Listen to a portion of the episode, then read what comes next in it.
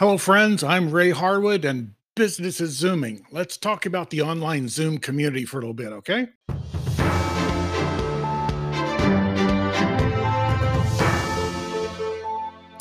Welcome back to the Business is Zooming podcast. I mentioned in my first episode that I'm pretty active in the Zoom community, which is an online forum-like place, which is mostly frequented by people who need some help with Zoom. First, though, just a quick reminder that this podcast is hosted on anchor.fm, and if you want to view it over there or listen to it, browse on over to anchor.fm/businessiszooming, or you can browse over to businessiszooming.com/podcast for more info.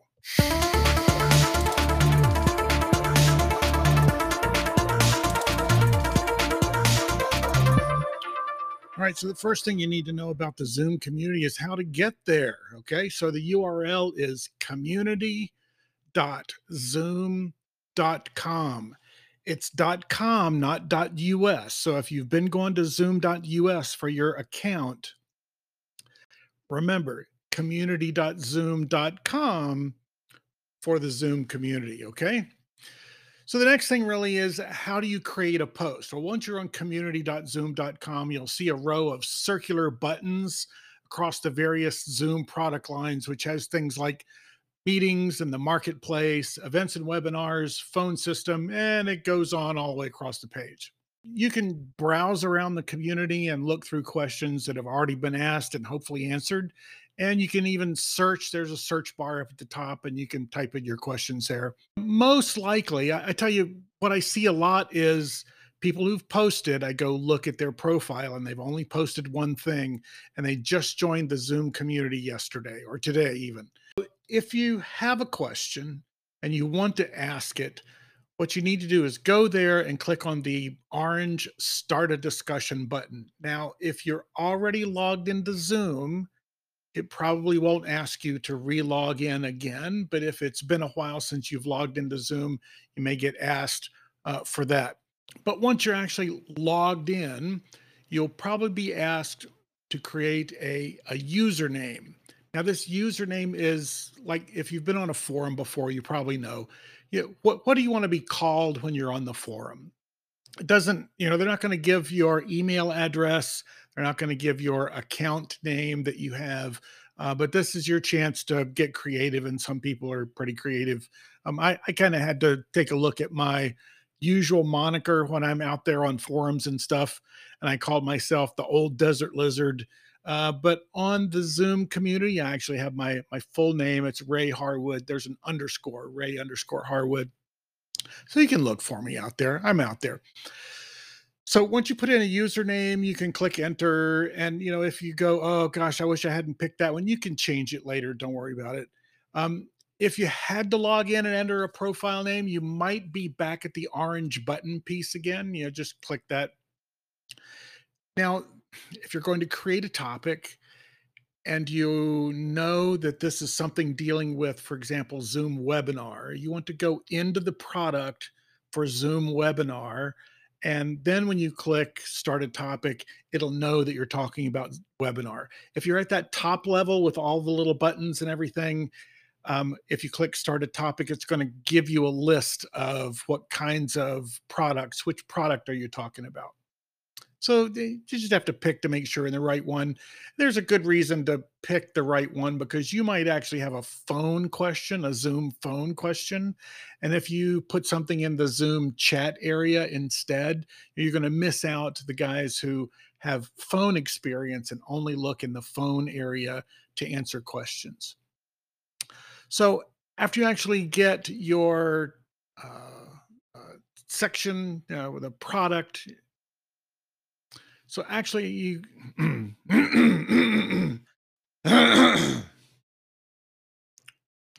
so after you get your product picked out properly, there's a place for you to go into however much detail about your. So once you get that product line put in properly, there's a place for a title, a place for you to describe your problem briefly. Don't just put help me please. You probably would or would not believe how many people just go, I need help, or something not helpful. But put something like problems with screen sharing on a Mac, or problems with telephone pickup on a conference line, or whatever, something brief but specific.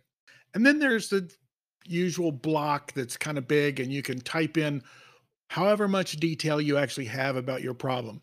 Now, give as many specifics as you can. I can't tell you how often I get something like, I'm having trouble screen sharing, and they give you absolutely no details about, you know, what actually is the issue.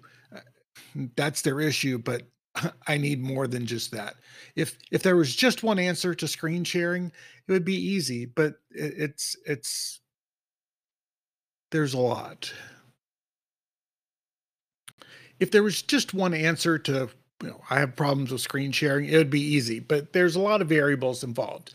Now, I recommend that you always include the following, and it's a short list, but please just help us out here so we can help you. First thing that really is important is, what type of account do you have? Just tell me, is it a basic account? Is it a pro account, a business account, an education account, or a government account? And if you tell me that, if you tell any of us that, we have some sort of an idea of some of the special restrictions or special capabilities that are there. And it just makes it so much better if we have that information. Next, what type of device and operating system do you have? Is it Windows? And if it's Windows, is it Windows 10 or Windows 11? Yeah, if it's Mac OS, and what version?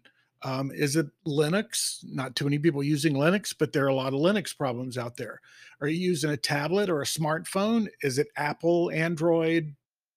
And what, especially if it's Android, sometimes it depends on the manufacturer and model. So always put in there, I have an Android and it's made by this company and it's this model. And in those places where it matters, it really does help us get you an answer much quicker.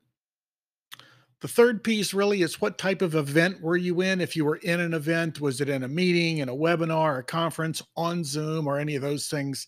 And then the last thing is, if you were in one of those events, what type of a participant were you? Were you just an attendee? Were you host of the session? Were you a co-host? Were you a panelist? You know, what were you? And then you can go on and describe in more detail maybe what happened before, what indication you saw afterwards. If you were lucky enough to get a screenshot, copy and paste a screenshot in. Just be careful and don't put any personal information in there. Don't put your account information. Don't put names of people. And if you have a screenshot that has that in there, pop it up into a little image editor and gray out those parts that really someone shouldn't see. And here's my last piece of advice, and it's just advice. Please don't whine.